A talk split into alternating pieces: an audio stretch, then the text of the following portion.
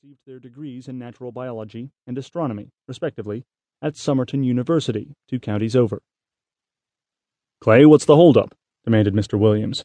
The judges are beginning their deliberations now. You know the rules. All qualifying students must be present to explain their projects, or they're disqualified. Noticing Sir and Malice standing nearby, Mr. Simon insisted that the young men enter the gym or leave the school and stop lurking in the hall. Trying his best to dismiss the latest incident in the hall, Dan entered the gym with unusually inflated expectations, only to discover that his science project, the effects of planetary motions on the Earth, was strewn all over the floor. Sir and Malice immediately came to mind as the prime suspects, though it was equally conceivable that any number of Dan's fellow classmates could have performed the disgraceful act. But why would someone go to such malicious lengths to disqualify me from an advanced education? thought the teenager. His science project was crushed, along with his dreams.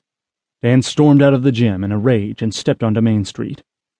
Though it was only 4:30 in the afternoon, the full moon was visible over the horizon. It was winter. Where do I go to calm myself? How can I ease my revengeful mind? preoccupied Dan's thoughts. Lost in his preconceived schemes of retribution, Dan wandered aimlessly, unaware that he had entered Eldritch Forest. All Lawtonians were warned from their early childhood never to enter the forest after dark, especially unaccompanied.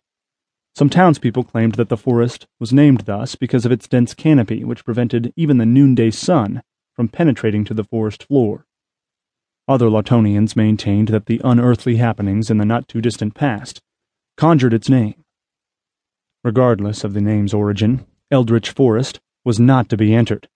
In Dan's state of mind, however, he was oblivious to the fact that he had trespassed into forbidden territory. Dan was nearly fifteen minutes into his therapy walk before he realized that he had entered the forest. He also realized that he was lost. Nothing, absolutely nothing, looked familiar. After all, he had never been in the forest before. Or had he? Now, any 18 year old would never deliberately exhibit signs of fear in any situation, especially when among friends. But Dan was alone. He trembled while feelings of abandonment and isolation invaded his thoughts. He intently scanned beyond the swaying limbs, hoping to spot a town landmark. Regrettably, nothing was recognizable. The stories he had heard from his youth about mythical beasts and demons among the rocks and trees of the forest fashioned grotesque mental images. Foremost, was the tale of a sixty-year-old man who entered the forest twenty years ago, only to escape the hellish place, with unimaginable and horrific stories on how he ultimately rediscovered Lawton. The townspeople laugh at and ridicule the man to this day, and consider him one of Lawton's few mentally deranged. Dan wasn't laughing now. Overcome with fatigue and fright, Dan sat upon a fallen tree for a moment to collect his thoughts. While gazing about, he spotted an unusually large oak tree, which was barely visible due to the dense canopy which prevented the recently risen full moon's beams from penetrating the forest. The teenager peered closer. Something about the tree was familiar to him. He had seen it before, but where? Unfortunately, the unsettling noises of the forest and his recurring thoughts of the woodland creatures which he had envisioned since his early childhood clouded his normally rational judgment to the point that he couldn't recall where or when he had seen the tree before. Intrigued, Dan cautiously rose to his feet and neared the oak. Nearly fifteen feet in girth, with massive, knotty limbs and an undetermined height, due to the poor visibility in the forest, the tree soared into the moonlit sky.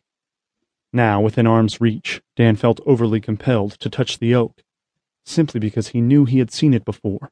Somewhere. Nearly the exact moment the teenager made contact with the tree's surface, he immediately withdrew his hand. To Dan's astonishment, his hand penetrated the oak's surface.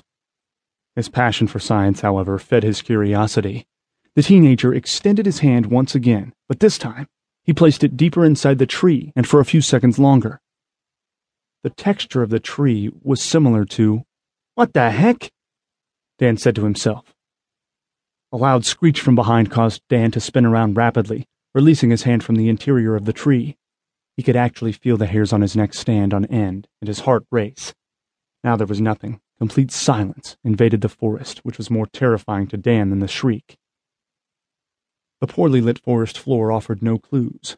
No movement could be seen or heard. With great reluctance, Dan slowly turned to face the tree and was bent over to grab his glass.